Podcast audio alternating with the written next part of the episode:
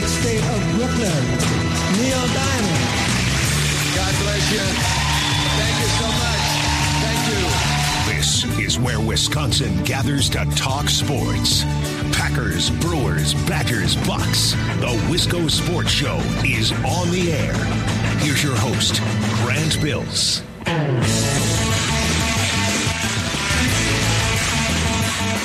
This is the best week of the year. Swear, I, I'm so fired up. I could barely sleep last night. Neil Diamond Week on the Wisco Sports Show is, man, it's incredible. It's like Christmas. It's like Thanksgiving. It's like the 4th of July. It's actually more American than the 4th of July. We talk about sports, um, and we listen to Neil Diamond. It's really not that complicated. I was going to explain how this works. I guess that's all it is. We do what we normally do. We talk about Wisconsin sports, and we we listen to Neil. I got a song been on my mind.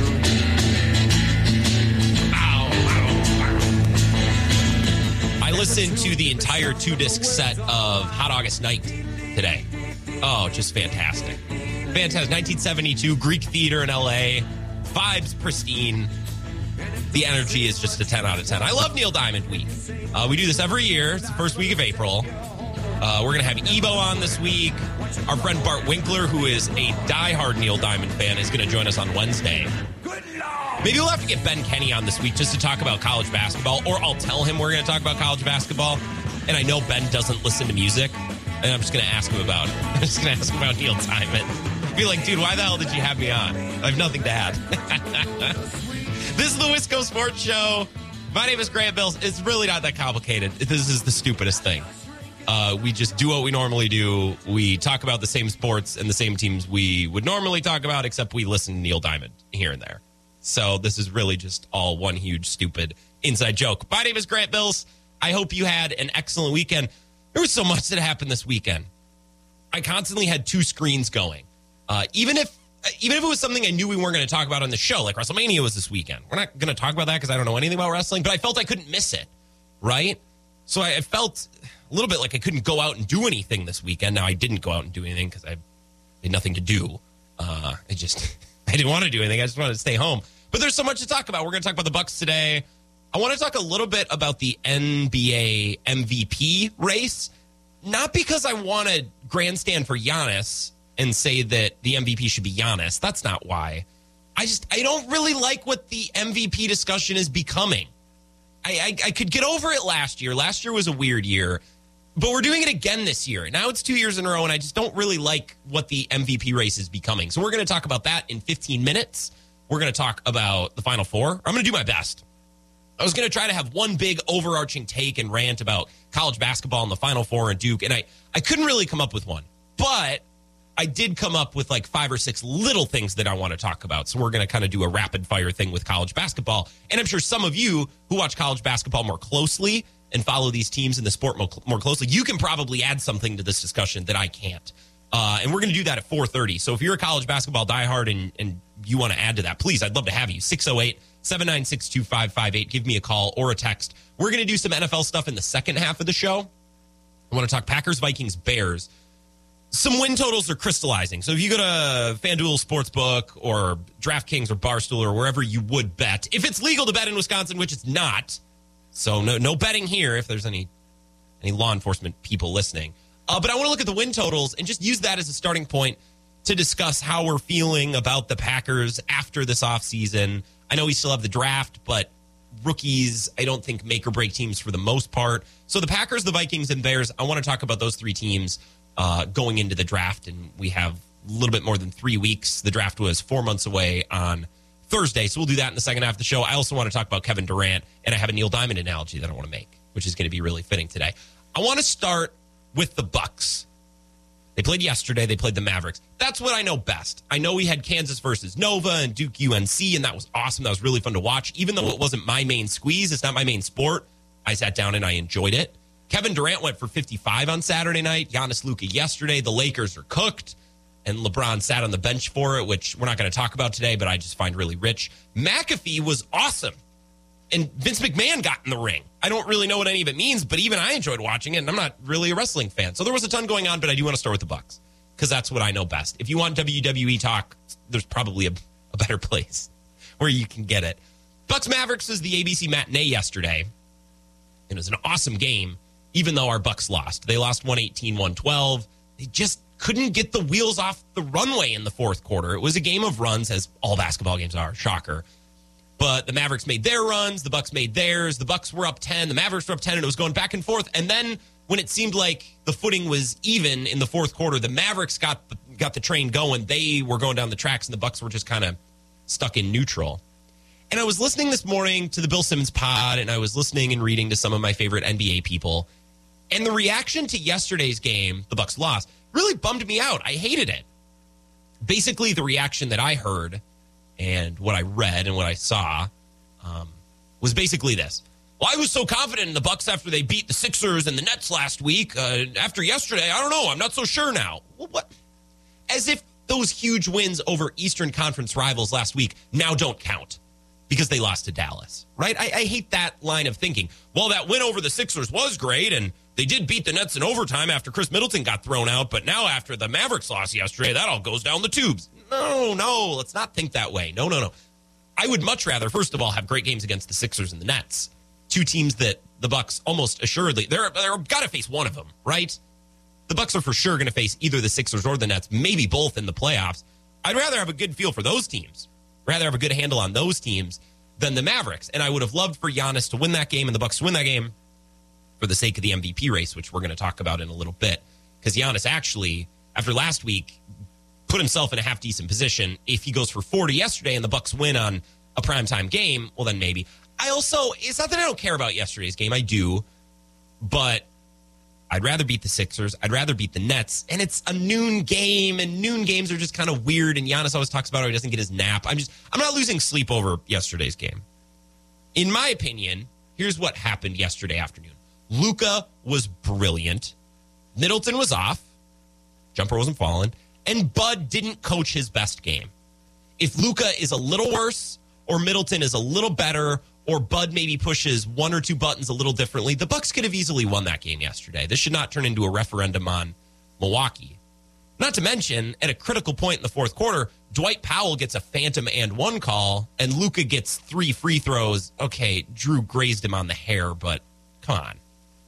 Great game between two MVPs, and we're going to call that like that's that's just rather lame. My point is, this game was not noisy, but it could have gone either way, and I'm not going to freak out about it. The Mavs did some really good things defensively.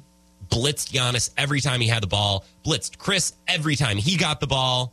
And the rest of the team couldn't hit shots, especially late, especially late in the game. Now, Jrue Holiday hit some threes, but in the fourth quarter, nobody was getting the shot to fall. It was frustrating. Again, like they just couldn't get the plane off the runway. They had good looks, they had chances, but they just couldn't get the wheels turning. And again, the most important part of yesterday's game, Luka Doncic is really, really, really good It's unreal. And I want to talk about more on that later in the show. The Bucks saw Embiid, Kevin Durant, and Luka over the last six days. I'll say two and one against that group is okay. I'll, I'll live with that. I'll live with that. And like I said, we're going to talk more about Luka and Kevin Durant at five thirty. Actually, I want to compare the two.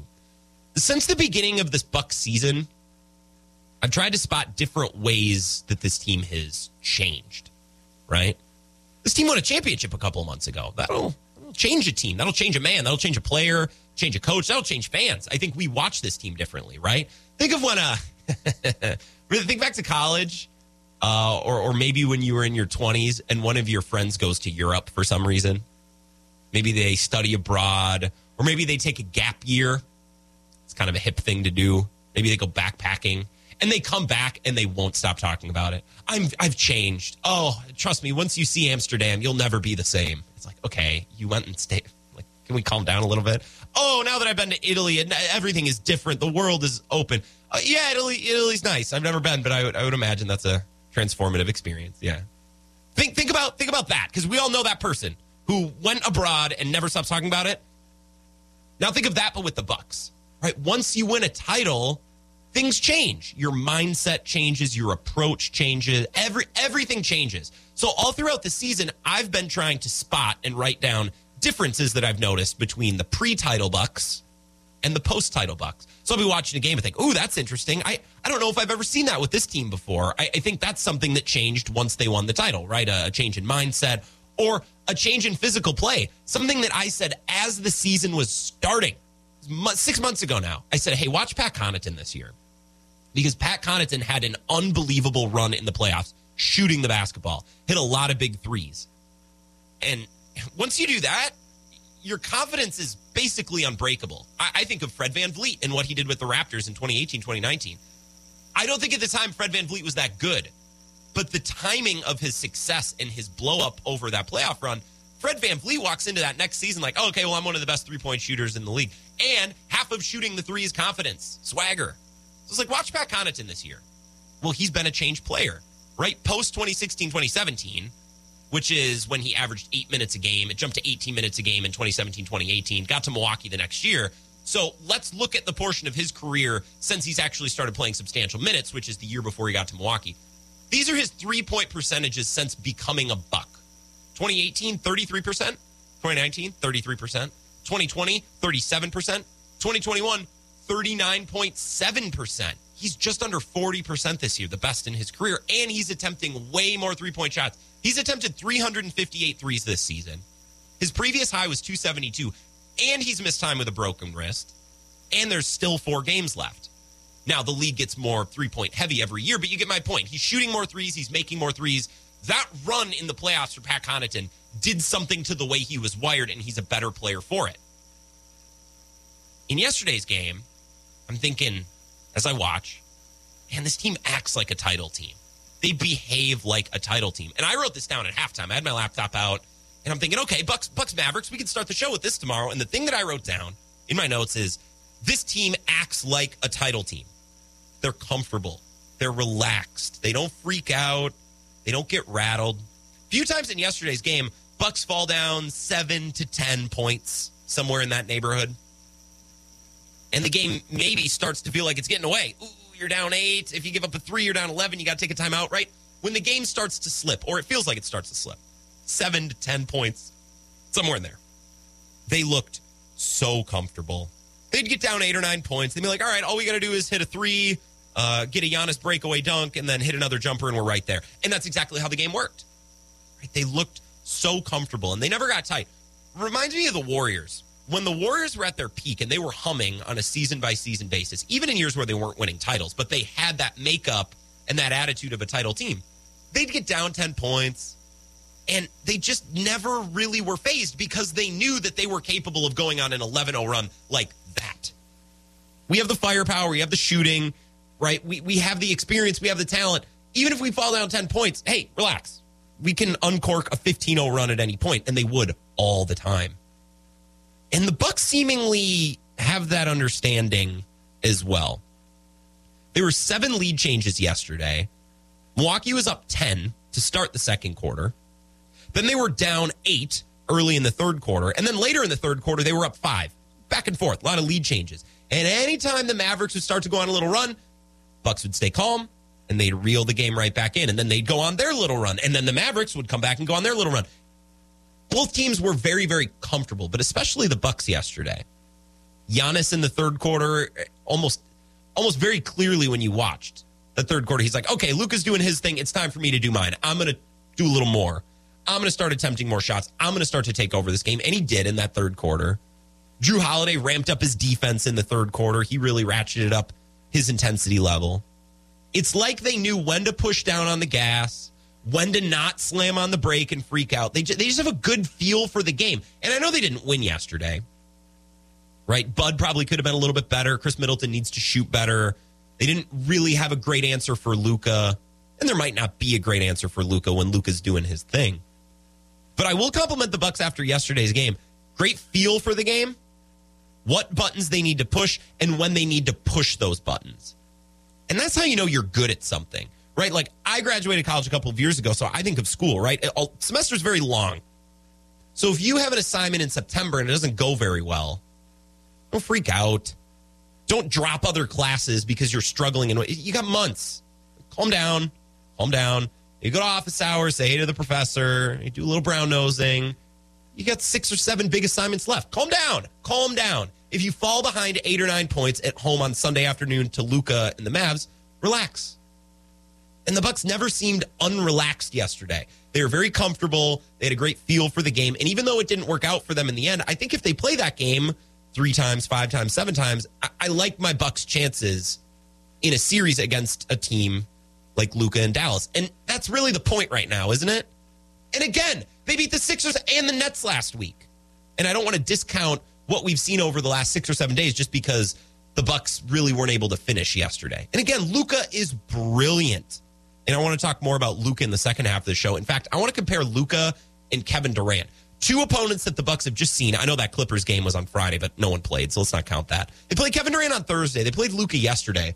Both are brilliant.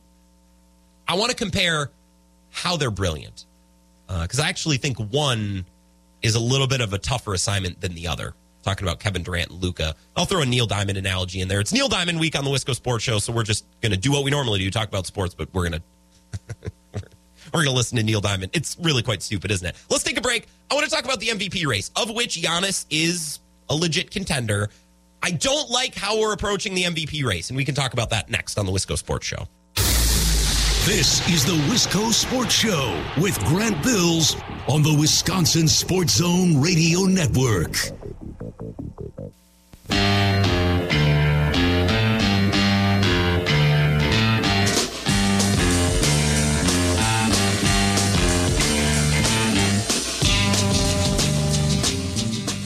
Wisco Sports Show. My name is Grant Bills. It's Neil Diamond Week, um, which just means we're going to listen to Neil Diamond. Although an all-star slate of guests this week, not new guests. It just turns out that the guests we have on this show routinely are awesome and like Neil Diamond because they're awesome.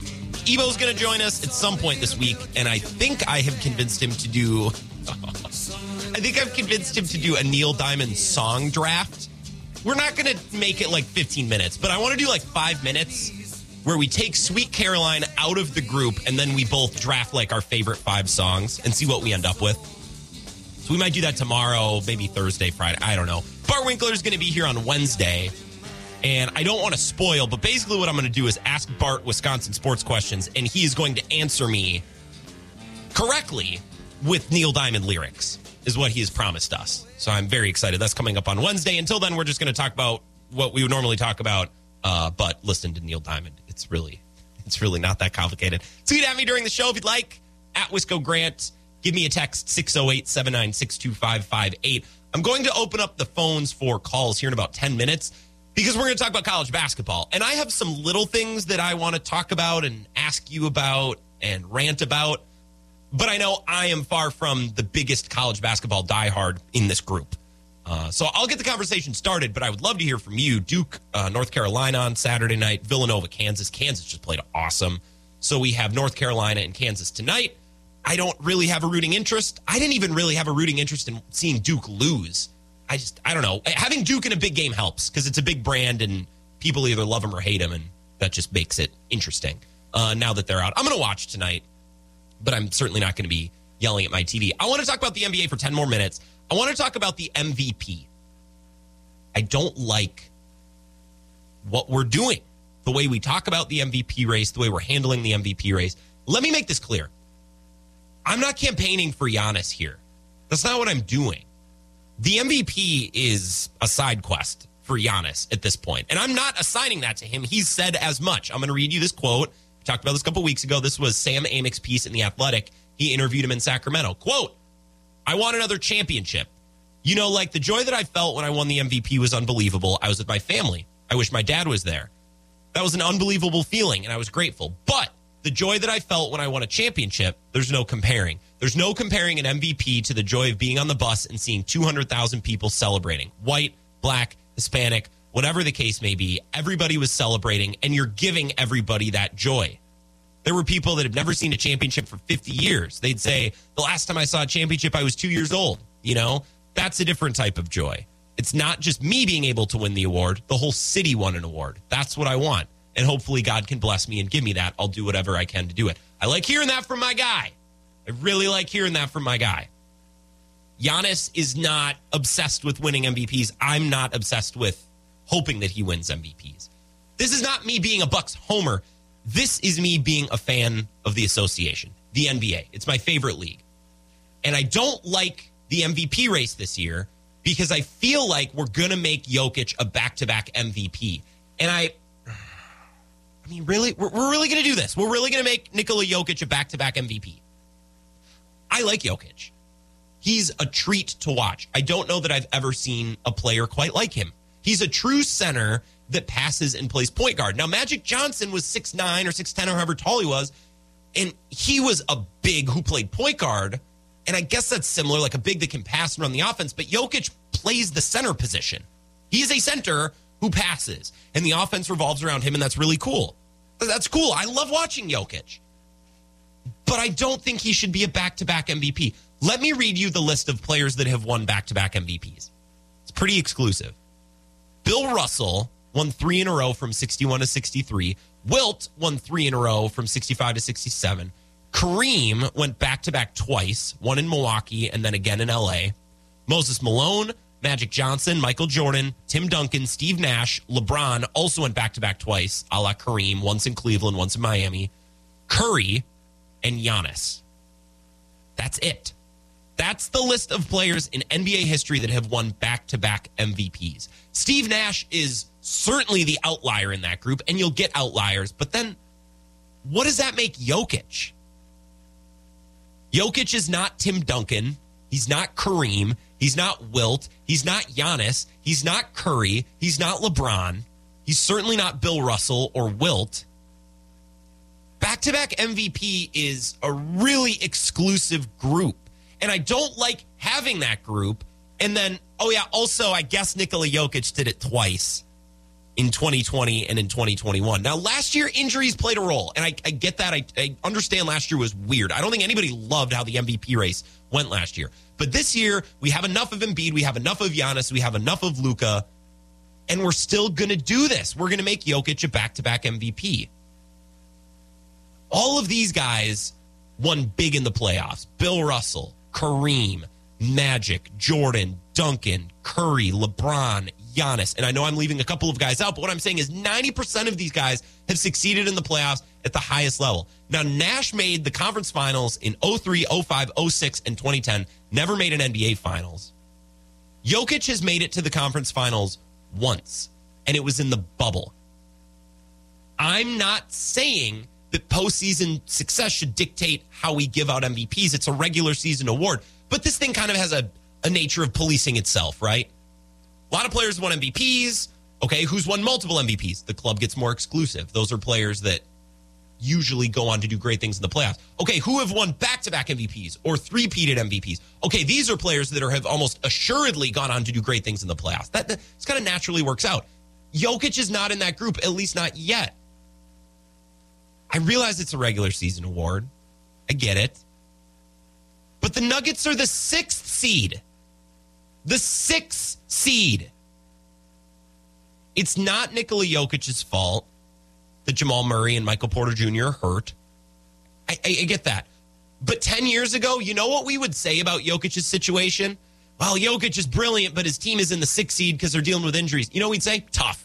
That's tough. That's tough luck for Nikola Jokic. That sucks. Try again next year. Being lower than a three seed used to be a complete and total non starter to winning an NBA MVP. You just wouldn't do it.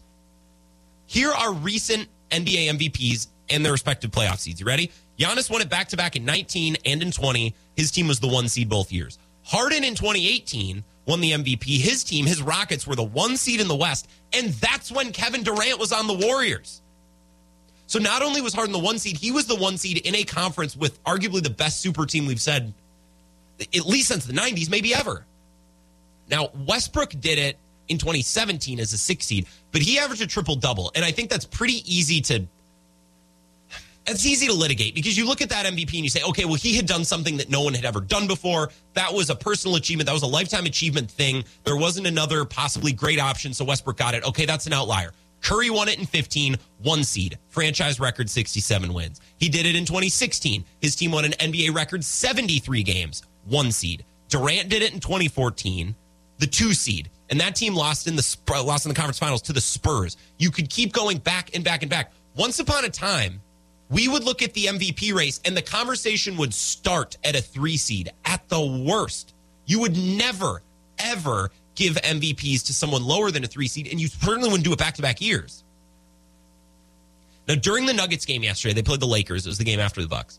They flashed this graphic, and I have the graphic in front of me. It's a picture of Jokic, and I'm just going to read you the stats that they chose to use. Jokic ranks first in all of these categories player impact estimate, player efficiency rating, win shares, box plus minus, and value over replacement player. I'm not saying these stats don't matter. I'm not saying we shouldn't use these stats, but we never picked MVPs this way before. If you went back through the annals of NBA history and you relitigated every single MVP based on player impact estimate, well, then history might look a little bit deeper. It's like, well, actually, this point guard on the seventh seeded Blazers was the most valuable player. I guess literally, maybe he was, but that's never how we've done this in the past. The conversation has started with the top three teams in each conference, who's the best player on each of their teams. The conversation starts there. I'm not anti Jokic. And he shouldn't be penalized because his team is injured and not that good relative to the rest of his conference or league. But in the past, we'd say tough. Come back and do it again next year when your teammates are healthy, and then you can earn an MVP. I just, I, I don't like this. And this isn't even a Giannis thing. It's not even a Giannis thing. Now, I think Giannis is more valuable. I know I just contradicted myself, but I'm, I'm not. I'm not bringing this up because I want to make the case for Giannis. This is more of an anti-Jokic thing and an anti-new way of thinking thing, an anti-MVP segment. I just hate how this is working. Because next year, who's the next guy? Right? What's the next six seed with a with a uniquely valuable player who's especially weighted relative to the rest of his roster that's going to win an MVP that won't match what history has done up until this point? It just bothers me. And maybe we can talk more about this when they actually award the MVP, but this is something that was weighing on my mind yesterday when I watched Giannis and Luka. Then I turned around and watched Jokic. I'm like, this isn't how this should be going. So I wanted to get that off my chest. Let's talk about college basketball coming up next on the Wisco Sports Show. This is the Wisco Sports Show with Grant Bills on the Wisconsin Sports Zone Radio Network.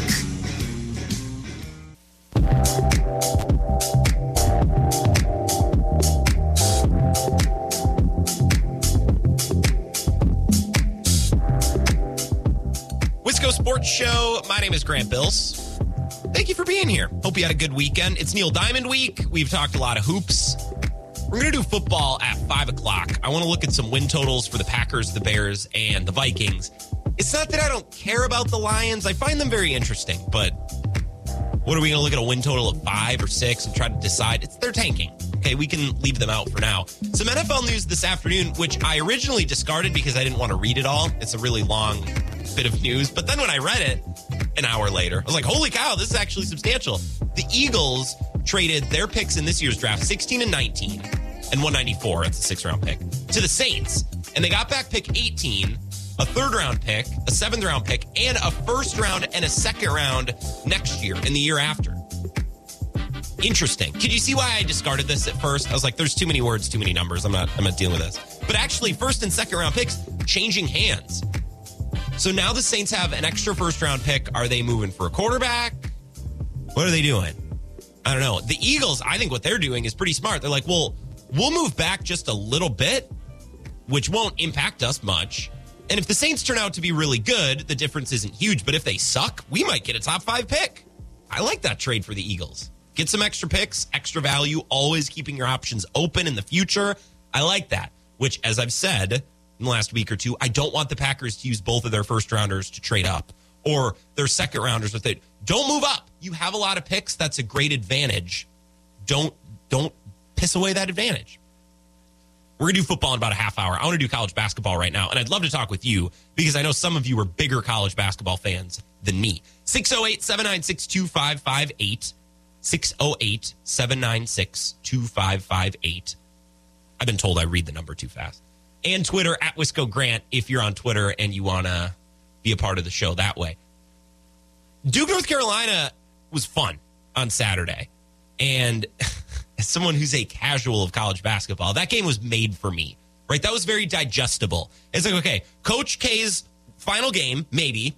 It's a rivalry game. It's in the final four, and Paolo Banchero is there. Jeremy Roach. There's there's other NBA players on the floor, so there's there's a lot for me to work with. I don't need to be an expert on college basketball to understand this. Right? North Carolina's a blue blood, so is Duke. This is this is digestible for me, even as a casual. It's a lot like Cavs Warriors. When that happened four years in a row, I know a lot of NBA diehards hated that because it was the same thing every year. But it's great for the league because casual NBA fans, people who didn't watch all regular season or maybe don't watch a lot of basketball, period, they can come back every year to watch the finals. Oh, look, it's the same teams, it's the same faces, the same names. We're right back where we were last year. Let's do this again. Right? Great for casual fans. Good for diehard fans too, but they're just, you know, they're jerks about it. Duke UNC on Saturday was a digestible game. I enjoyed it. I was going to try to put together a segment on Duke UNC, you know, good opener, uh, main points, clincher, maybe mix in an analogy. I couldn't do it. I don't have one big thing. I do have a few little things. I have some Coach K things, and then I have a Final Four thing. Uh, they're not complaints. They're not. I don't even know. They're just things that I wanted to bring up. Coach K makes me laugh because he announced his retirement before the year and then did this long farewell farewell tour. Excuse me, jeez, this long farewell tour. I swear I talk for a living, and yet still is convinced that this isn't about him. He was asked after the game, like, "What does this mean to you now that you're done?" And he just kept pushing back against it. It's not about me, right? You know, especially right now. You know, my, you know, as a coach, I'm just concerned about these guys. I mean, I see, you know, they're already crying on the court, and and um, I mean, that's the only thing you can think about. And then going into the locker room, you know, I've, I've said my entire career, or when I knew what the hell I was doing, that. Uh, I wanted my seasons to end where my team was either crying tears of joy or tears of sorrow because then you knew that they gave everything. And I had a locker room filled with guys who were crying. And it's a beautiful sight. It's not the sight that I would want, I'd want the other, but it's a side that I really respect and makes me understand just how good this group was. That's how I like my show to end every day. Uh, also, I like to end the show and turning off the microphone and then cry tears of joy or tears of sorrow because that way I know that I gave it all. It's just kind of bizarre. I don't even hate Coach K. I don't even hate Duke. I know they beat Wisconsin a couple of years ago, but time heals all wounds. I hate some of the guys that were on that Duke team, except Grayson Allen. I'll defend him with my life now that he plays for the now that he plays for the Bucks, which is bizarre. I'm not a Coach K hater like a lot of people are a Coach K hater. I just hear this and I'm just like, that's kind of it's kind of weird. He also had a couple of comments where he didn't necessarily throw his teammates or his team under the bus. Well, just listen to this. You you tell me. Can you just reflect on your career and what it's meant to I'm you? not gonna. I'd rather not. I'm not thinking about my career right now. Okay, so that was the wrong cut, but that plays on the last point I just made. He's talking about free throws and fa- this is just bizarre. Listen to this. So I know he's beating himself up, uh, missing those two free throws, and uh, and not having a, not being able to play. But he fouled. You know, I'm not. I'm not complaining about about that. I'm not complaining about it, but I'm going to bring it up. I know he's beating himself up, which wasn't what we were talking about, but I'm going to bring it up because that guy missed two free throws. And then he did it again, kind of. He was asked uh, after the game. So this was not in the, the official sit down press conference, but by one reporter on TV coming out of the locker room. He's like, What did you tell your team? What did you tell them in the locker room? Well, a bunch of things, and uh, the main thing is how proud we are of them, and and not to beat themselves up that one play lost it. So uh, a youngster doesn't leave this locker room thinking that he lost the game. You know, collective responsibility, win and lose together, and and we've loved coaching them. What'd you tell your team? Well, I definitely told that one guy who missed all the free throws, hey, I know you missed all the free throws, but this is not your fault. I just like do you get what I'm saying? You can listen to Coach K and based on whether you hate him or love him, you can kind of draw your own conclusion. I'm not saying Coach K sucks and that he's throwing his kid under the bus. That's not what I'm saying. I, I'm just saying you could interpret it that way if you wanted to. And I know a lot of people would want to. I do need to get Ben Kenny on this week because Ben hates Duke. I was texting with him this morning. Ben produces the Bill Michaels show. He hosts Heilprin and Kenny, or Kenny and Heilprin, excuse me, every Thursday night. You hear him on the zone in Madison. He's just blitzing Duke. Duke sucks. Coach K is the worst, and it's for you know stuff like this. I just I, I want to have him on because I can't make myself hate Coach K and and yell about this stuff. It would be very fake. I could fake it, but it, it wouldn't be me. I just I, I find this whole thing bizarre. So I know he's beating himself up, uh, missing those two free throws, and um, Not what we're talking about, Not but- having a, not being able to play, but he fouled. You know, I'm not I'm not complaining about about that. I know we're not talking about it. He's upset that he couldn't play, but he fouled. The idiot. He, he shouldn't have fouled. 608 796 2558. Welcome to the Wisco Sports Show. Who's this? Hey, this is uh, Vinny. Vinny, what's going on? Hey, I'm with you, man. I'm I'm so tired of Coach K, and I, I, I'm tired of Will Smith. Yes. I'm tired of Aaron Rodgers. I'm tired of it. I'm tired of hearing about all that stuff, man. It's annoying, but I don't hate Duke, but I was glad they lost. Okay, so And then someone said there, someone said there was a stat that when he started coaching, UNC was the first team he lost to, Mm-hmm. and then he was the it was his last home game he lost to him, and then he lost last game of his career he lost. I didn't Yeah. know if that was that was that was. But anyways, you were saying sorry no, no, no, no. I interrupted you. That's my bad. Well, he lost his last game of the season at Cameron, so his last ever home game to North Carolina, and then they got him again in the Final Four. I look, I like Coach K because he gives he gives college basketball a villain, and there just aren't many coaches like that left. Like there aren't any big time, you know, legendary coaches that we can bang up and hate on. And like I can't really hate Izzo. Matt Painter's kind of a goofball. I guess I like to make fun of him, but Coach K gave us something. Yeah. We got utility out of him. Like he, he, we got a villain that everyone can cheer for. Because I don't really care North Carolina, Duke, Kansas. I don't really care who wins the title, but Duke's entertaining at least, and and I appreciated him for Yeah. that. Yeah, yeah, I would agree because it, it got me to it, it got me to uh, watch the game because I wanted to see him lose. Are you going to watch tonight? So I- oh yeah, I'm going to watch tonight. Okay. Yeah. Okay. Yep. You Yep. gonna pull for You. UNC?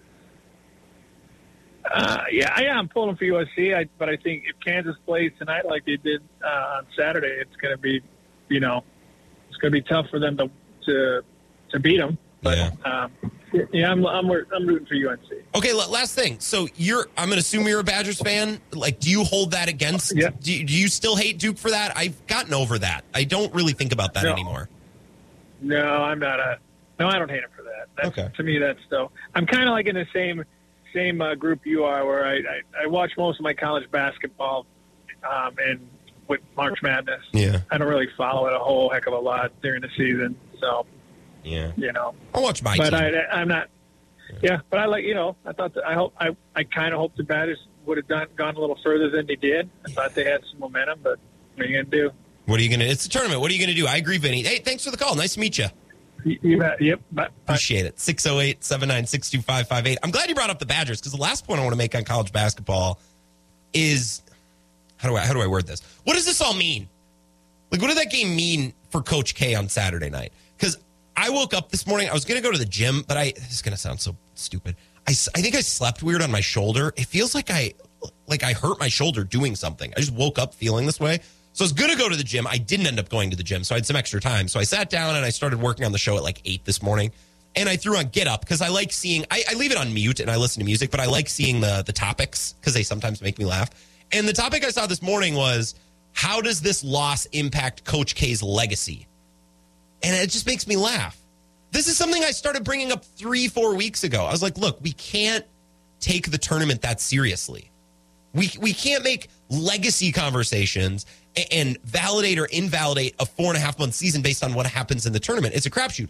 But a lot of people tell me that that's ridiculous. That's wrong. The tournament is the only thing that matters. Well, if the tournament's the only thing that matters, then this this destroys Coach K's legacy, right? Like, oh, this is terrible. This is a dark mark, a stain on Coach K's tenure at Duke, right?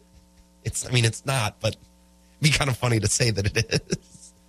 I, one thing I don't get Duke has the best players and this amazing program. Like Kentucky gets gets you know they get um one and dones. That's what they do. They've never really had a program built around developing players for a long time. They don't have this brotherhood that Duke would claim to have. Duke gets the best of both worlds. They get the great players that Kentucky gets, and they have this amazing infrastructure and the amazing coach, and yet they always come up short. I would say that they come up short because the tournament is a crapshoot and then it's mostly chance. But hey, yes, most people have their opinion on the tournament. Then Coach K is a fraud, right? We saw you. We saw why yesterday. We'll talk more about this next. I see the phones ringing. I promise I'll get to you. Three minute break, and we'll be back next on the Wisco Sports Show. This is the Wisco Sports Show with Grant Bills on the Wisconsin Sports Zone Radio Network.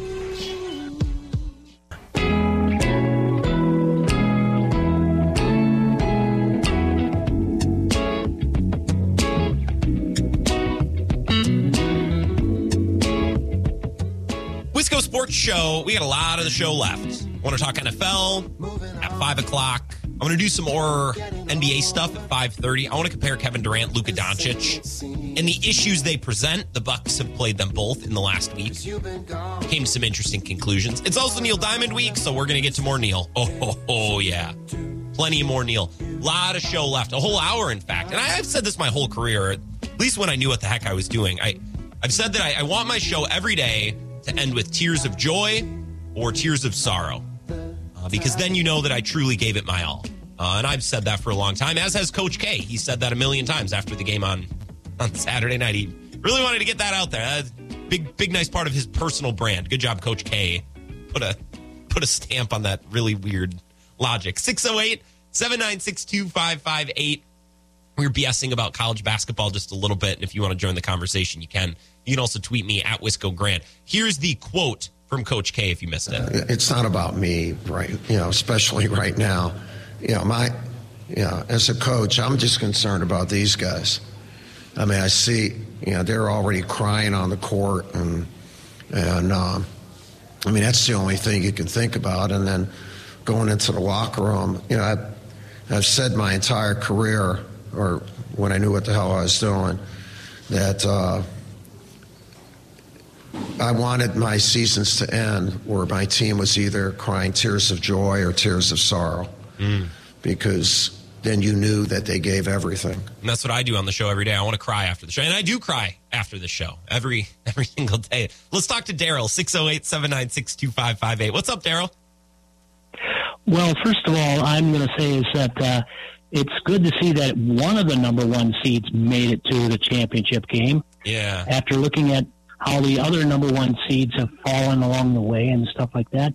And it's only fitting that a number eight seed gets all the way up there as far as it goes, too. Of course. If you really think about how this season is, um, this was the mo- most wildly um, balanced tournament possible that the NCAA could ever have made up. Um, and the fact that um, a Big 12 team um, made it to the finals along with an ACC team doesn't say a whole lot about the Big 10 this season. And I will say it further because as much as there were accolades for um, Johnny Davis and Coach Gard, I'd hate to say this, they were almost immaterial when it got to it when it came down to crunch time. So I'll go one step beyond all this and just say simply the Big Ten and its crying, crying little Izzos and um, Oh. uh, Michigan Juwan Howard bit Oh. as far as goes. As far as it goes, they weren't deserving. They didn't play well enough. The teams, and the fact that uh, Kansas played well enough, and that um, North Carolina found a way to win its uh, tournament and then go on to find a way to get all the way to the finals and having to beat Coach K again Yeah. to get to where it has to be today or for tonight says a lot about North Carolina's um, bid for the championship. This should be a darn good game because both teams happen to score 81 points on Saturday night. Both of them did. Yeah. Now, it's the one who's going to play defense is the one I'm looking for. Okay. Okay. Okay. Okay. And as as I'm looking at one step further, I would hope Kansas can play the defense, but I'm not 100 percent sure if they can. So you like North And, Carolina? um, Is that what I'm hearing, Daryl? I actually, I actually, just because the way this tournament has played itself out, I actually have thinking North Carolina and three points Okay. might win it tonight. All right. Well, I appreciate that pick, Daryl. I, I got to go. And sorry, we're bumping up against five o'clock. Daryl came ready. Did you hear that? he came ready. He should host this show.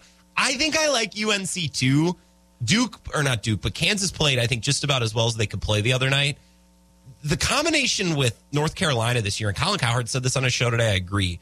You get a blue blood program that's used to winning, that's really really good, but you stick them with an eight seed. So you get all the talent, you get the coach who everyone really loves, and he's obviously been really successful since Roy Williams stepped away, right? But you stick them with that eight seed so they get a little bit of a chip on their shoulder, and you give them a little bit of attitude. That's a good combination right? And maybe that's why, as Daryl said, a bunch of one seeds have gone down because when you come in as a one seed, you play like you have everything to lose.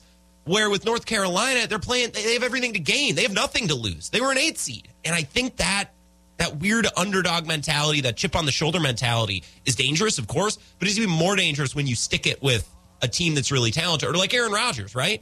Aaron Rodgers is brilliant. He's amazing but you you draft him late and you give him that chip on his shoulder, I, I think that's the combination that can be killers. I think I might like UNC tonight too, but I'm always wrong about everything. Let's take a break. I want to talk NFL coming up next on the Wisco Sports Show.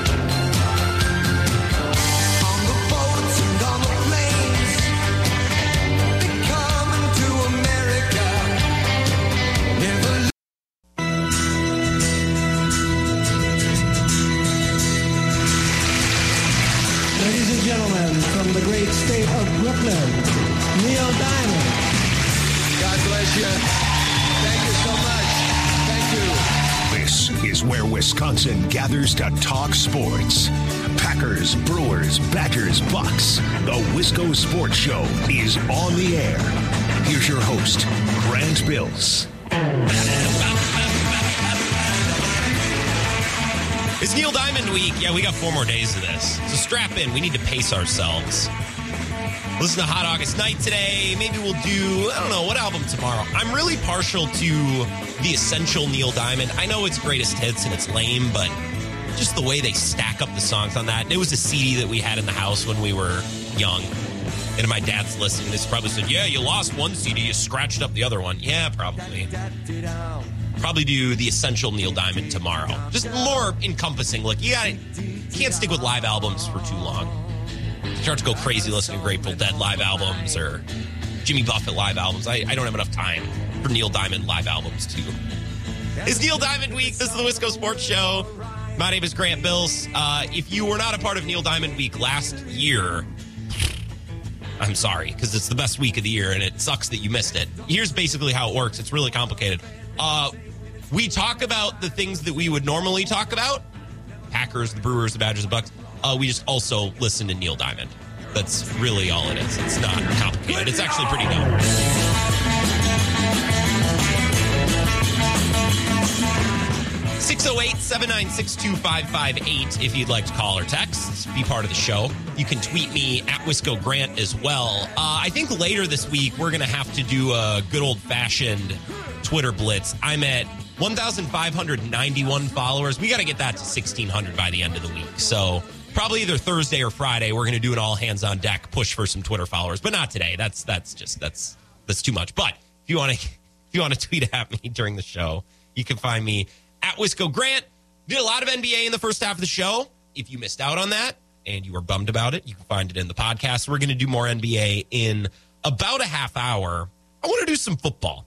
I want to talk Packers, Vikings, Bears, and I want to look at some win totals. Not because we're going to bet them. Betting win totals in April is fun if you gamble a lot. Uh, however, if you don't gamble a lot you need to pick your spots, I don't know, maybe bet something else so your money's not tied up for months and months and months. Like you bet a win total now, you're not seeing that money or you're not paying that money until January. We could um, probably probably do some more financially sound bets. Not that this is the Dave Ramsey show, although sometimes I wish because I love Dave Ramsey. But I want to look at win totals because it gives us kind of a jumping off point to talk about the Packers, who I've found at most places are 11, or the Vikings I saw at most places coming around nine, or the Bears, who are at seven. Earlier in the show, I got a text from Rob, uh, one of our Bears fans, who is in Stoddard. He said, I have the Packers penciled in for 13 to 14 wins, the Bears anywhere from 7 to 10 to 12 and 5, Vikings at 9 and 8, and the Lions at 5 and 12. That's a big swing with your Bears, Rob. I think we're going to finish with the Bears. I want to start with the Packers. We'll do the Vikings and then we'll do the Bears. Uh, I, it's not that I'm telling you to bet over under. That, that's not what this is. But I, I like the over unders because it gives us a jumping off point to talk about some of our teams, right? Because think about it. We're at a point of the offseason now where most big free agency signings have happened, most big trades have happened. And if somebody's going to be cut, they've probably already been cut, right? So really all we have left is the draft, which don't get me wrong, like if teams are taking quarterbacks, maybe that changes how we look. But if if the Packers take a wide receiver and a linebacker in the first round, is that win total changing? Probably not. If the Vikings take a left guard and a safety, I don't think that moves their win total. If the Bears draft a running back and a corner, you get my point. Like most drafts aren't going to drastically change what a team is doing. Now, if the Lions take Malik Willis, maybe that changes things a little. The quarterback picks are an outlier, and still, I don't think a rookie quarterback in most situations changes a team a whole lot. So we're at a point in the offseason now where things are kind of stable, and we have a half decent idea on what these teams are going to look like. Now, we need to see how the schedule plays out because sometimes tough patches in a schedule can lead to, to more losses or more wins, right? So we still have that. But for the most part, we got a pretty good idea. Let's start with our Packers, who have a win total at most books that I checked today at 11, somewhere around there. I don't know that I would play an over. I mean, it's juiced to the over too. So if you want to actually make money, you probably got to bet under. And I, it's just that's a lot of wins. That's a lot of wins. I want to uh, not recite the whole thing, but I want to read you a line or two from Bill Huber's piece. Uh, he covers the Packers for Sports Illustrated, and he put out an article the other day that says Packers spin wheels in race for Super Bowl. While many of the NFL's heavyweights improved this offseason, the Packers are going nowhere fast in their pursuit of another Super Bowl.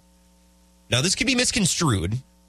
Don't misconstrue what Bill is saying. I agree wholeheartedly with Bill. The Packers have had a good offseason, but they've gotten worse. I think those things can both be true. Do you disagree? I think those things can both be true. Where a team made smart moves, retained players that they should retain, make trades to clear calorie, salary cap space or get picks in return or whatever. I, I think you can have an offseason that is smart while also getting worse. Right? That, that can be true. I'm not I'm not being overly homerish with that, right? The Packers got a little worse, but I think given the tools in their toolbox and the ammo that is in their clip, which is rather limited, I think they've done pretty darn good with what they've been given. I'm going to read you uh, from some of this if the goal is to win the Super Bowl, and at a place called Titletown, that should be the goal. The Packers have spent the offseason with their fingers clenched to the rooftop of a 32 story building, the rest of their body dangling precariously off the edge. It's impossible to overstate the opportunities the Packers wasted the past two years, especially Aaron Rodgers winning back to back MVPs. Now, with some key personnel losses, can they win the game that matters in February before they lose their grip? I'm just glad that Bill put this in writing and said, we can all agree that the last two years have been massive failures and huge wasted opportunities. Because I think some Packers fans have convinced themselves that it hasn't been that way the last years. Most certainly has.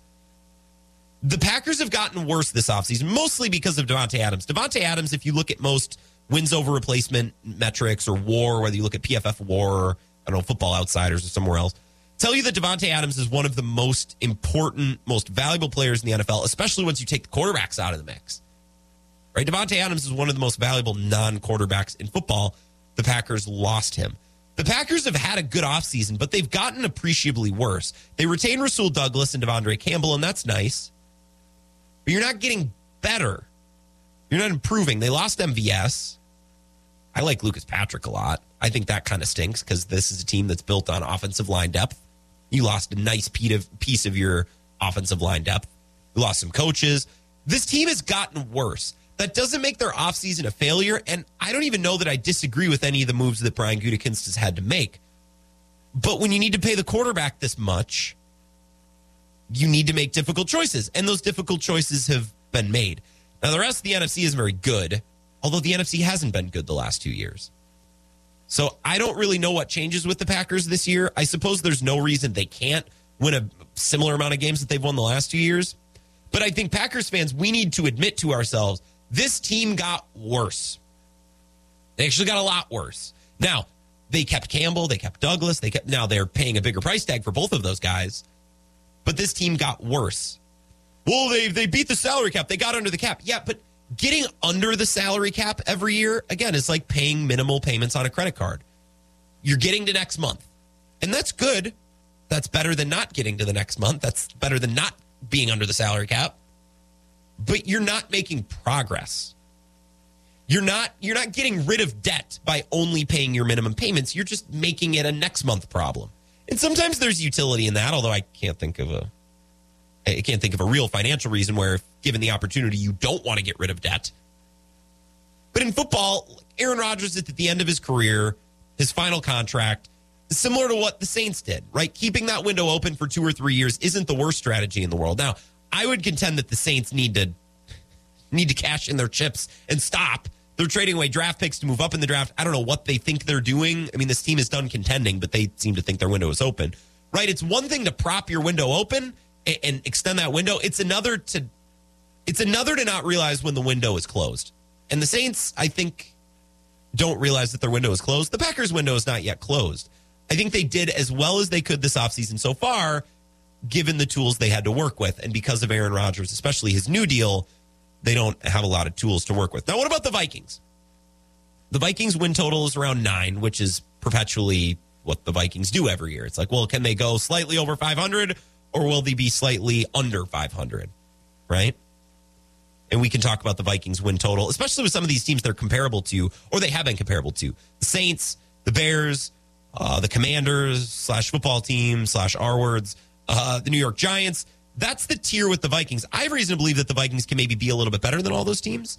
Uh, and that's something we can talk about as we move forward. Vagabond John, 608 796 2558. John, what's going on? Welcome. Mr. Grant Bills, how are we doing? I am doing swell. It's been a while. What's new? I uh, got a new job. I'm no longer driving around the state. I might have to change my tag for calling into Wisconsin Sports Radio. Mm. Uh, got a new gig working from home, so I don't have free time just you know wandering around the state listening to you guys. You know, so you're much, you're but, stationary, John. You're homebound, John. We'll we'll, we'll workshop it. Correct. We'll think of something. Okay. Yeah, we'll, we'll figure it out. Yeah. Um, I have one question for you. Um, so today is April 4th. Mm-hmm. When does the NFL offseason end? I don't know that it. I don't know that it ever. I don't know that it ever ends. It does it feel like it ever ends because it hasn't. It feels like we're going to keep doing what we're doing now, and all of a sudden it's week one, and here we go. It feels nonstop. So, so is the answer week one? Is the answer the trade deadline? I don't know. I, it just feels like because, teams. It feels like teams. If they've made a trade, they're probably have made it already, with few exceptions. Well, there are quite a few in-season trades that do happen. Um, but you know, the reason I'm asking this question is because this is there's a lot of grading of teams' off seasons going on, mm-hmm. and I'm sitting here like I just saw the snow melt like yesterday. Mm-hmm. I went on a little golf golf yesterday, and there was snow on the golf course. And I'm sitting here like, I don't know if we can talk about grading a team's off season when there's snow on a golf course. You yeah. Know, there's yeah. there's a heck of a lot lot of time. I mean, draft day alone involves quite a few trades. So I don't know. There's a lot of talk about grading the offseason, are the Packers getting better, are the Packers getting worse? And I'm sitting here kind of, you know, in the back seat tuning in for the first time in a couple of weeks, sitting here like, wait a minute. I've been in a hole for two weeks, but it's not August. Well, Davante Adams isn't coming back, right? That's he's gone. Like, and they're not getting a player that's equal or better than Davante Adams. So I think we can talk about that for for a sure thing, right? I don't think I don't think Davante Adams. Obviously, he, he unless you're somehow prying away Cooper Kupp, which is obviously impossible. You're not going to replace Davante Adams with one player. Mm-hmm. I would argue that if the Packers somehow found because let's be honest, I'm a big Allen Lazard fan. I think Allen Lazard is an excellent number three option. I, I think Allen Lazard is a below average number two option. So if the Packers, via the draft, via free agency, via trades, along with the draft, bring in a top tier number two option, and then let's just say they get lucky in the draft and get a great number one option there, or they bring in, you know, Odell or somebody like that that can be a, a decent number one option, yeah. and they have a great number two.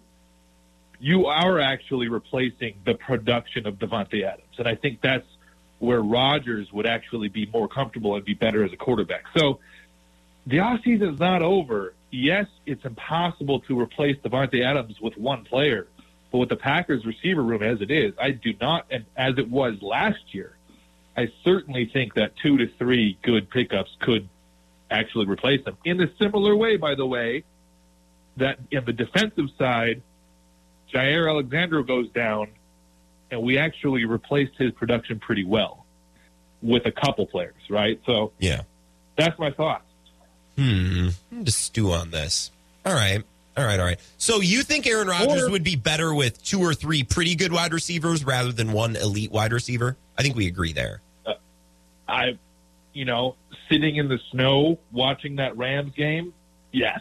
Yeah. Yeah, when it matters, yes. Now, are they going to have maybe a couple fewer um, wins during the regular season? Maybe, right? But in the playoffs, when the defenses are turned up, when the analysis, when the preparation, when everybody's at 11, turned to 11 with intensity, and these defenses are dissecting the Packers' offense, I think that's what the Rams kind of did, right? They're like, oh, they've got one guy to throw to.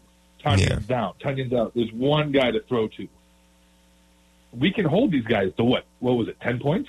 You know. Yeah. So if they bring in even two above average wide receivers, so you're looking for an average or above average number one, and an average to above average number two, and another pass catching tight end. Same story. I think you're replacing the production of Davante Adams. All right. So we'll see. I mean, that's my that's positive John. Okay, I've got like negative this. John sitting here for a while as well, but it's it's you know it's April fourth, guys. There's no reason to be too uh, pessimistic yet. And yet, the way that we talk about the NFL and people, not not me, but if you watch sports TV and radio, it seems like Week One is next week based on how people talk about it, right? Exactly, and there's, we know that. The, I mean, the NFL is going to. It looks totally different today than it did two months ago, and I think you give it another what we got four or five months until the season. It's going to look totally different then than it does today, and we don't know what those differences are going to look like. Is Malik Willis going to come out and be a star for Pittsburgh? Right? Like, are like who is the next Joe Burrow? It's just the the narrative of the NFL. That's why it's so entertaining and such an exciting league to watch and to cover year after year. Right? Is Yeah. it's constantly changing. We're not talking about LeBron James every single year. Yeah, that's, That's a shot at the NBA. They probably don't deserve that, but um, you know what I'm talking about. Yeah, though. It's not a super team every year. I think who saw Bruce Arians retiring last week? I It's just- didn't. There's a lot. Yeah. There's a lot going on, and uh, I'm here for the ride. Yeah, well, I sure. appreciate it. And I'm, and I'm here for your call anytime, Vagabond John. I appreciate you and enjoy being at home. That sounds nice. Yeah, it'll be nice. Also, my optimism, I think, is covering, and I'm compensating for all of the uh, Facebook and Instagram and, and Twitter memories for Wisconsin basketball fans of the Kentucky game today, no. Oh, and just God. reminiscing.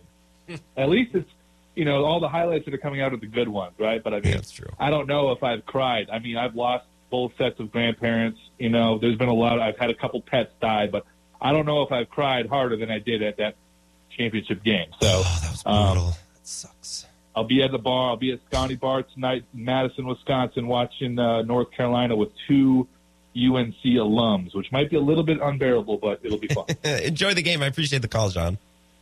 yep. Talk to you soon. Later. Have a good one. That is uh, Vagabond John, although Vagabond with an asterisk because we might need to rebrand. He's uh, John at home. Maybe we can, we'll go with that and, and you'll think of something, John. I, I trust you. 608 796 2558. We'll talk more about the Packers, little Bears, little Vikings. And then I have some couple, uh, couple NBA things that I want to share with you. That'll be at 530. Wisco Sports Show back in three minutes. This is the Wisco Sports Show with Grant Bills on the Wisconsin Sports Zone Radio Network.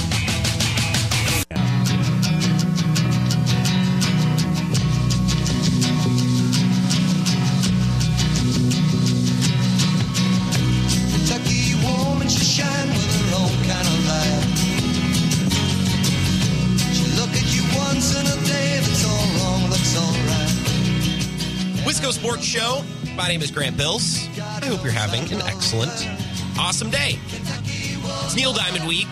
which doesn't really change anything except we listen to Neil Diamond, and for some reason I get so excited about it.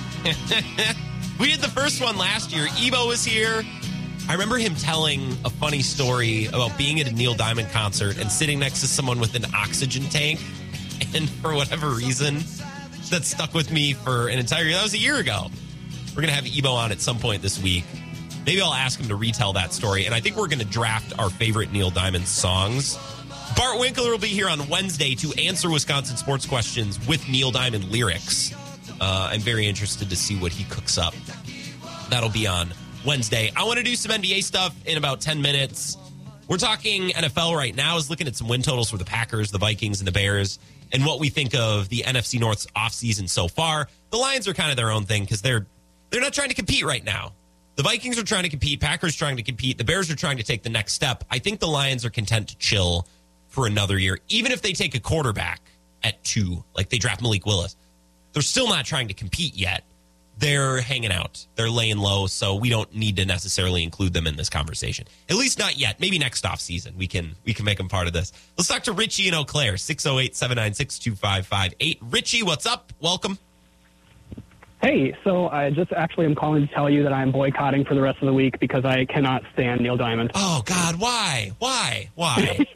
well, so if we put it in terms of like if if vinyl still existed, Mm-hmm. when I was growing up, my mom would have worn out like three Dim- Neil Diamond live albums, and it sounded terrible. I hated it, and it was on all the time. So I Oh. cannot listen to Neil Diamond. oh, why don't you love your mother? What what is this? You- I I do love my mother. I don't like Neil Diamond. There's Okay. a difference. okay, that's fair. But anyways, that's fair. But the actual sports thing I was going to say is I, I'm I'm on board with uh, non-vagabond John. Um, I, I of course I have to relate it to baseball, right? Yes. So think of the movie think of the movie Moneyball, and how they talk about okay, this guy was worth this much this many on base points percentages, mm-hmm. and now we can take these three and add their on bases together, and it equals or OBP whatever it was, and, and it equals the same thing. So with that same idea, you've got two receivers and a tight end or whatever, however it adds up, and they're going to produce the same thing that Davante Adams did. And, you know, maybe Aaron Rodgers would actually decide to throw to the open one instead. So I really, yes, obviously I would love to have Davante Adams. He is the best receiver in the NFL. But, you know, depending on what we get to fill that position, fill those positions, we may not be all that bad off. Well, Jonah Hill would probably say about this Packers offseason, he'd probably say it's a good thing that they got Adams off their books, right? Isn't that what he would say? What Right. was it? Pete? That was his name, right? Pete in the movie? I don't remember. I need to rewatch that movie. I think the line was Me too. It's a great movie. I watch yeah. it. I watch it at the beginning of every season. Yeah, we can't get another Adams, but we can recreate him in the aggregate. And that's what they're going to try to do. But do you think that they can get a wide receiver or two in the draft that are good and keep Lazard around? It, like, I don't know. There's just a lot of variables, a lot of things, a lot of bets that need to play out for that to work still. I, I think it's easier said than done than most Packers fans want to say. Well, and then of course, you know, I still have to mention baseball, and I did get to go to my spring training game, Good. which was really exciting. Oh. And my eight-year-old son got to run the bases, so it was all good. How did he look like a natural?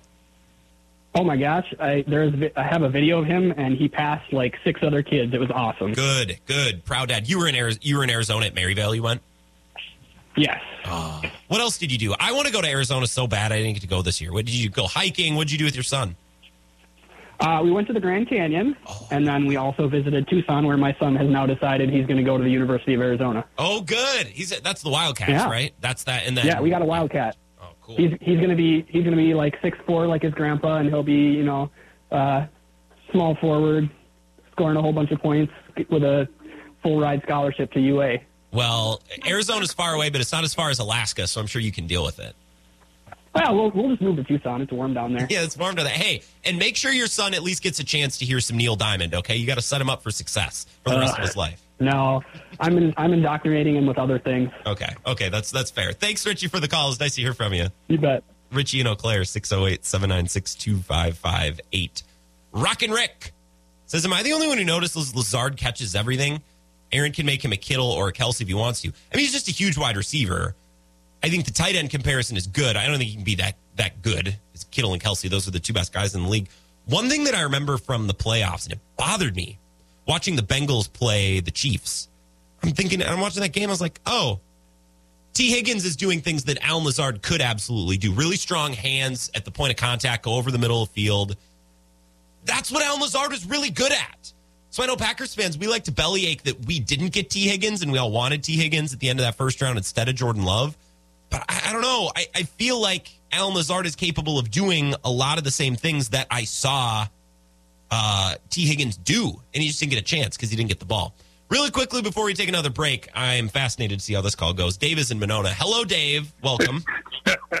hey, I boycotted too until Richie takes some male hormone pills. What it sounds like a 35 instead of a 50 instead of a 15 year old. So I got a boycott now too. Huh? Now, as someone who also doesn't have a deep voice, I, I take umbrage to that, Dave. I don't appreciate that comment. But well, no, because uh, I, when I heard you hurt your shoulder, I mean, I can only imagine trying to pull up those panties in the morning. That had to be hey, that had to be kind of tough to try to get them over those over those knees. You know. So, See, I, I wasn't going to you know, bring that up. I wasn't going to bring up that my shoulder hurt today, but and as soon as I did, I knew that you were going to hear that and call me. You've never hurt your shoulder. You've never slept on your shoulder wrong. It happens. I'm too fat to sit on my shoulder. okay, okay. I'll sleep in a recliner tonight. Then I'll be safe. There you go. But hey, a couple things. No, Green Bay is a better team today than they have been the last five years. Wow. People, Adams did nothing in the playoffs. Zero. Nobody cares what Adams did in October, November. He had a he cashed in. He's going to stink out in Oakland. And what did he do in the playoffs? Because teams double team. I'm going to tell you what's going to be the winning formula. Okay. This team needs two things. They need a, a Debo Samuels type player and a Chase type player who can run those jet sweeps Mm-hmm. uh, up the middle, off the edge. Think of all the possibilities you could do with a, a type a player like that with Aaron Aaron Jones. Oh my God! The problem is you know you got a coach Matt LaFlunk who coaches different in the playoffs. They're diverse in the game, but think about the offense, man. If you had a player like like a Debo Samuels type thing, uh, that's why I never understood about MVS, one of the fastest cats in football. Why you never jet sweep Timmy? You, you yeah. jet sweep or a slow, yeah, they jet sweep the slow white guy, Alan Lazard. I, I agree with you it. on that. I, I always thought they could have used him differently. Like if he Oh, can't catch, God. if he's if he's struggling to catch the ball, well then give it to him on a little a little tip pass, a little tap pass. You know, I, I actually agree with you. That's a good take, Dave. Yeah, I mean, I mean, just think all, all the all the play action, play play action possibilities. Remember, we got to remember, we you know, Gutey's got what, six picks. All they need is two players. Okay. If he turns those six players, six, six picks into two players on offense, they're going to be better if, if they got speed. But you know, give me a couple of Debo Samuel type players, and go along with Aaron Jones, they're going to be a lot better. But the problem is, is they're going to have all the talent in the world. But I know you, I know you think Matt LaFlunk is great, Mm-hmm. but the mistakes he makes during playoff time, I'm more worried about him getting a great, getting great talent and knowing what to do with it. But no, no, no, they're a lot better team today because now, now who you know, teams aren't going to be able to double cover. So, but, but you know what? The true the true reason your shoulder hurts is you, you never reach for you never reach for a check where it got you know where, where it didn't hurt your shoulder. So I mean, you're kind of like Ebo in that case. You reach around, oh, oh, um, I can't reach for my wallet. All right. All right. I, one more thing before I let you go, because I, I got to Yeah. take a break. We're going to talk about some NBA stuff. Do you think that so Davante Adams didn't it didn't work in the playoffs? That's not Davante Adams' fault, though, is it? Like you, you talk about it like it's like it's an Adams problem. I don't think it was his fault. I think it was the situation that wasn't working. I don't know if that's an Adams, problem. Adam, uh, players like Cooper Kupp, those type players, they had no problem get, getting themselves open on a triple team. Davante Adams stunk during the playoffs because he, ca- he he can't get open. Uh, But you know, Cooper Kupp had no problem getting getting open. Great players like that. Chase, the whole world knew he was getting the ball, but because they used them in those jet sweeps and those sweeps up the you know, off tackle and different variations of it, then you know teams couldn't sit back and you know double team on one side. But like I said, but he ain't the problem. He, you know, we got we got your big guy Matt LaFlunk. That's who I'm more worried about. No, they're they're they're a lot they're a lot better. But hey, let's see what he does on draft day. That's the whole key. They need two players with those six picks. All right. All right. I can get behind that. Dave, I, I appreciate you. I'm going to let you go. And and I'm I'm going to let you go before you can hang up on me or say something that will ruin all of those great points you just made. I think it was a Packers problem. It does bother me that Cooper Kupp and Stafford were able to get it done because I think Rodgers and Adams are both better than Kupp and Stafford. Now, maybe that was a coverage thing. The Niners were double, triple teaming Adams. I didn't see a lot of double or triple teams on Cooper Kupp in the Super Bowl, which is a Bengals issue. I don't maybe think they played their best game, and maybe that's something to do with it too. And that's out of the control of the Rams and Cooper Kupp and the Packers and, and Davante Adams. The one thing, seeing Richie brought up Moneyball, I think the Packers had been reverse moneyballing Adams. I think that was that was an issue, right? So what happened in Moneyball was they lost Johnny Damon, so they recreated him in the aggregate. What the Packers did was they had Davante Adams, so they used Davante Adams to do what they would do with three or four guys. It's reversed, right? So the A's lose one guy, recreate him with three. The Packers lose three guys and have to recreate him with one in Adams, and that's just I, I don't know if that works. You get to the playoffs, that guy can get double and triple teamed. And if the quarterback is unwilling to throw the ball elsewhere or the other wide receivers can't get open or make plays, then you run into issues. I actually, Dave, you made a lot of great points. I appreciate the call. Thank you. 608 796 2558. I want to talk more NBA next. Uh, two of the last Bucks opponents. I think we learned something about the Bucks and we learned something about the rest of the league and the chances the Bucks have in the playoffs. Kevin Durant, Luka Doncic. We're going to talk about that next on the Wisco Sports Show. This is the Wisco Sports Show with Grant Bills on the Wisconsin Sports Zone Radio Network. Oh, wow. This was my first recording ever, and it, we did it about six years ago in the United States. Very excited about it, and, and, and really the thing that I, that I wanted most uh, when I first started was to be able to hear myself singing on the radio. That was it. I- If I, if, at that time, I would have settled for just hearing myself once on the radio and never ever doing anything else again. Just once to be able to turn on the radio and, and realize that it's you.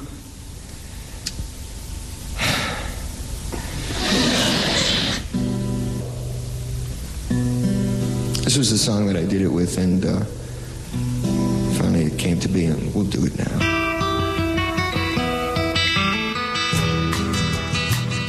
Wisco Sports Show. It's Neil Diamond Week. You get the drill by now. We do this once a year just to be dumb, basically. My name is Grant Bills. Twitter at Wisco Grant. Text and call 608 796 2558. I think this is my favorite Neil Diamond song. Maybe it's because I think it's the first one I've ever heard. I also love this song for show purposes today because I think it really applies to what we're going to talk about next. I want to talk about Kevin Durant. I want to talk about Luka Doncic. Two players that the Bucks have seen over the last week. Beat the Nets, beat Kevin Durant Thursday night, and then they lost to Luka yesterday in prime time. The Mavericks got him 118 to 112. Good game. Bucks just didn't have enough. They couldn't get off the runway in the fourth quarter. I think that's the expression I keep using. I think that that suits it well. They couldn't get off the runway. They were there, they they had it, and they just couldn't couldn't get the wheels off the runway. Now this song, you got lyrics about being a bachelor, you're not meshing with anyone else, going through life alone. It's going to apply. I'm going to bring it back to Neil Diamond in about five or six minutes here, so hang with me. Bucks play the Nets Thursday, Mavericks yesterday. They won't have to deal with Luka again this season unless it's in the finals. The Mavericks play in the Western Conference. Now they could see Durant in the playoffs, and it would be the second year in a row that they've seen him. Today, I think everyone is starting to admit that nobody at the top of the East should be afraid of the Nets. Now, I've said this for like two weeks. That's how Bill Simmons started his podcast today. He's like, I don't think teams are uh, trying to manipulate the standings to avoid Brooklyn anymore. Yeah, you think? Because Brooklyn's not very good. that much has been obvious, but I don't know why people are only saying it today. Makes me laugh. The Nets just aren't good. Now, they can see the Nets in the playoffs. And that comes with Kevin Durant and Kyrie Irving who we saw on Thursday. And yesterday after the game, after the Bucks lost to the Mavericks and Luka, I was doing a lot of thinking and I was doing a lot of reading both about Luka and Kevin Durant. Two players everyone loves. Luka is unbelievable. I think it's one of the safest bets that you could place that he's going to win at least one MVP at one point. I wouldn't be shocked if he wins multiple MVPs. He's unreal. He's brilliant. Now with Kevin Durant, everyone wants KD in the must-win game. That's the that's the language we use with Kevin Durant. Well, if I had to win one game, I want Kevin Durant. If I got to win one playoff series, give me Kevin Durant. Right? If it's the fourth quarter and it's a tie game with four minutes left, I want Kevin Durant. That's the guy I want. You know, that's how we talk about Kevin Durant. Yesterday, I tweeted a poll. Who scares you more in a playoff series, Kevin Durant or Luka Doncic? The results Uh, not unexpected. 72% say Kevin Durant, uh, 28% say is at 100 votes. So a half decent sample size. It's not Marquette Law poll, but it's, you know, it's 100 votes. A little over 70% say Kevin Durant. Luka is just under 30%, which is what I would expect. I actually thought it would be more Kevin Durant, but pretty much ballpark where I would think. Especially after the Bucks lose to the Mavericks, probably a little recency bias. People might say Luka Doncic. I could ask 100 people on the street, and I bet 90% of folks would tell me Kevin Durant. I don't want to play Kevin Durant. I'd rather play Luka. Kevin Durant scares me more in a seven game series. And I mean, it's not just people on the street. Like with the media, it's ridiculous. Like the Nets could be 15 games under 500. They could be in the 13 seed with only G leaguers on their team, and analysts would still say, "Oh, I'm not, I'm not writing Kevin Durant off. I'm not writing that guy off." Like, well, you're not writing Kevin Durant off, but I mean the NBA futures odds right now are nuts. I have the odds to win the title. The Nets are third. They're third behind Phoenix and behind Milwaukee. They're plus 700 as of today had a rough week. They lost to the Bucks, lost to the Hawks, and yet they remain, and Kevin Durant remains as everyone's most feared player, most feared team, and the third most likely team to win the title. I'd rather play Kevin Durant than Luka in a playoff series. I'm serious. 100% serious. I'd rather play Kevin Durant than Luka in a playoff series. Kevin Durant is unbelievable. He can drop 50 points with ease. I mean, he did it. He had 50 points on Saturday night, and his team lost to the Hawks, who are the most disappointing team in the East this season. They're the eight seed. Kevin Durant had 55, and the Hawks won. Even Kyrie had 31. Problem was Kessler Edwards, who's a rookie from Pepperdine, was the next guy. He had nine points. So nobody was in double digits except for Durant with 55 and Kyrie with 31. Game to game, the Nets have no clue what's going on. They don't know what kind of lineup they want to play, what kind of rotations they want to deal with, and maybe Steve Nash just isn't that good of a coach. I know everyone loves him, but I don't know. Game to game, they can't figure it out. And obviously, they had James Harden. Now they don't. Now they're waiting on Ben Simmons. Kyrie was in and out of the lineup. But even when everyone's available, this team really doesn't seem to know what's going on. Some stretches, they're trying to go small and they're trying to go all offense with Patty Mills and Cam Thomas and Goran Dragic. That didn't work the other night because Gallinari got in the game and was just hunting Patty Mills and Kyrie, who's just taking them to the tin with ease. And then other nights, they'll try Bruce Brown and Nick Claxton and Andre Drummond, who are bigger players, slower players, defensive players, but not scorers.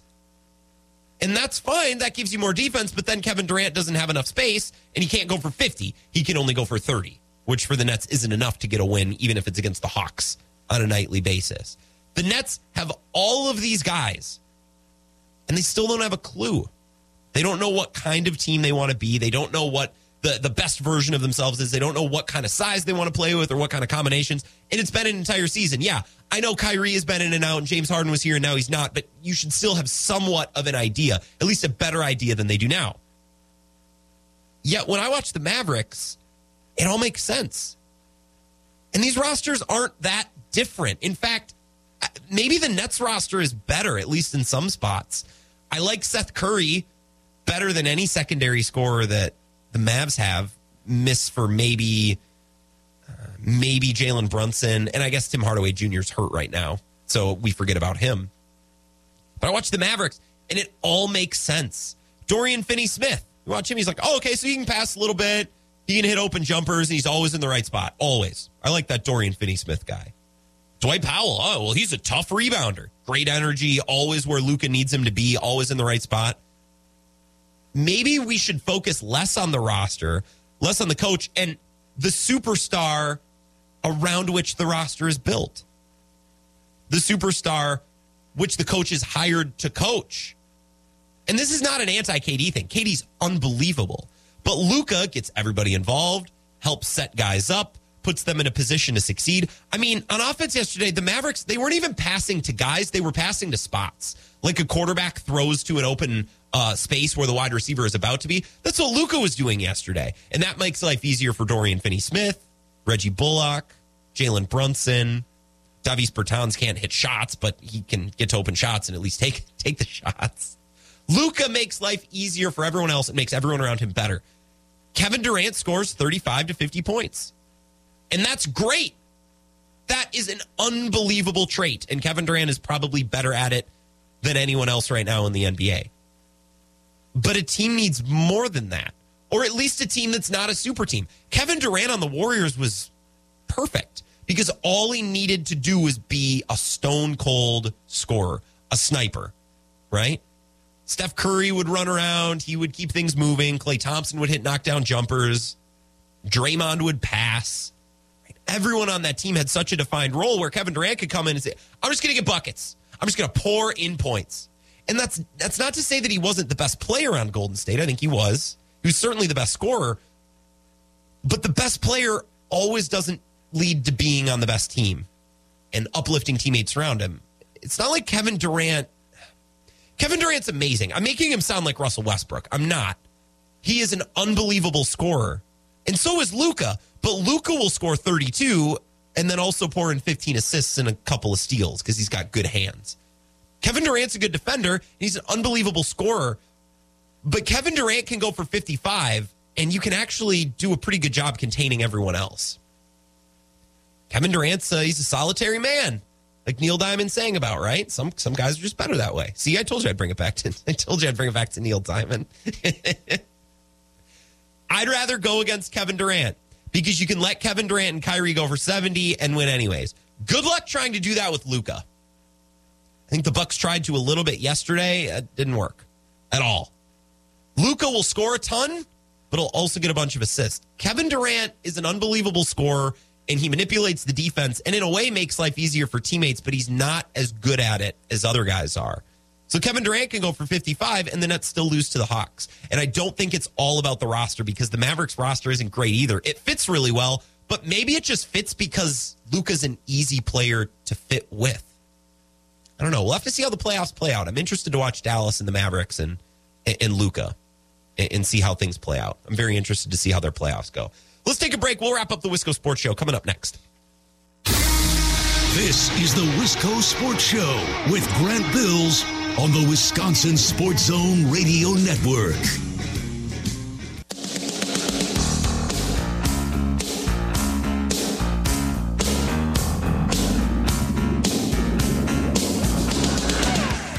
Wisco Sports Show, final segment. My name is Grant Bills. We are underway, Neil Diamond Week. Been a smashing success so far. The reviews are in. Actually, most of the reviews are people who hate Neil Diamond, but whatever. It's like 30 seconds here and there. Take a pill. Neil Diamond's awesome. Neil's for the people. Ebo is going to join us at some point this week. We're going to do a Neil Diamond song draft. It'll be brief. I want to keep it under five minutes because the worst thing is when you do a, a draft of things, it's fun until it's like longer than four or five minutes, and then you're just like, "Can we wrap this up, please, please?" So we're going to talk about our favorite Neil songs. Ebo will give us some uh, some good stories, I'm sure. Bart Winkler is going to be here on Wednesday. I'm going to ask him Wisconsin sports questions. He's going to answer with Neil Diamond lyrics. Uh, the pageantry of this week, just just totally, totally unparalleled. 608 796 2558 if you want to send me a text here at the last minute or tweet me. Find me on Twitter at Wisco Grant. Are there any texts that I have missed? Uh, Dave from Monona uh, says, You cry after every phone call from me uh, because I beat you up in tears like a little girl. Oh, so that you're talking about this uh, this Coach K quote. It's not about me, right? You know, especially right now. You know, my, you know, as a coach, I'm just concerned about these guys. I mean, I see, you know, they're already crying on the court, and and um, I mean, that's the only thing you can think about. And then going into the locker room, you know, I've, I've said my entire career, or when I knew what the hell I was doing, that uh, I wanted my seasons to end where my team was either crying tears of joy or tears of sorrow, because then you knew that they gave everything. And I had a locker room filled with guys who were crying. And it's a beautiful sight. It's not the sight that I would want. I'd want the other. But it's a side that I really respect and makes me understand just how good this group was. What a weird guy. The Coach K discourse is so busted because everybody either loves him or hate him. And then you hear an answer like that. You're like, oh, he's the best. And then people who hate him are Like, what a weirdo. Or when he, he says he's not going to make it about himself. Can you just reflect on your career and what it's meant to I'm you? not going to, I'd rather not. I'm not thinking about my career right now. but the whole season kind of was a big retirement tour for Coach K. But I, I, like, I don't know how I feel about all this. I'm not really a Duke hater. I'm not really a Coach K hater. I'm more of a Coach K in general. I don't care. I don't, I don't, care. I don't, I don't care about college basketball that much. And Mike and Monona texted in earlier. He says, trying to wrap my head around how you can enjoy watching college or watching baseball, but not college basketball. Hey, baseball is America's sport and it's God's sport, Mike. So you're telling me you don't like God? You don't like America? Wow. Wow, Mike. Better. for you. I love baseball. I don't know. It's not that I hate watching college basketball. I loved watching the Badgers this year. But if you try to convince me to watch any other teams, that's that's a tough sell for me. I'm sorry. That's a tough sell for me. sucks, but it is. Now I'll watch tonight UNC and Kansas. Uh, God, normally I don't do predictions on the show because I'm always wrong. You don't care what I think, anyways. But I kind of like UNC. I think it's a great combination when you give an amazing program with great players and a great coach. You give them a low seed, you give them that underdog mentality, you give them a chip on the shoulder. I think that's kind of what we're dealing with with North Carolina. And I kind of think Kansas played their best possible game this weekend against Villanova. I don't know that they can back that up. And if they can, great. Then they earn the title. And they definitely earn tonight's win if that's the case, for sure. But I I don't know. Kind of like UNC, but I feel like most people like UNC, so maybe I'm just just trying to be like everyone else. Again, I'm not the college basketball expert, nor am I the WWE expert. But I did watch a little bit of WrestleMania this weekend. I gotta say, I I might pick up the habit. I might I might try my best. I've tried to get into wrestling before and I just haven't broken through. But sometimes that's the same with musical artists, right? You try to get into somebody, it doesn't work, and then you come back in a year or two and like, actually, this is really great. Which is what some of you need to do with Neil Diamond, apparently, uh, because Richie hates Neil. He said his mom played it growing up. That should be all the more reason to love Neil because your mom loved Neil and listened to Neil. Richie, come on, let's be let's be better. Tomorrow, we're going to talk Brewers because opening day is later this week, so we got to talk some baseball, much to the chagrin of Mike and Monona. Sorry about that, Mike, but we're going to talk baseball, preview some Brewers tomorrow. Obviously, we'll keep the Neil coming 100%, and we'll react to anything that happens in the Natty tonight. UNC Kansas, enjoy the game. I'll be back tomorrow at 4. Talk to you then.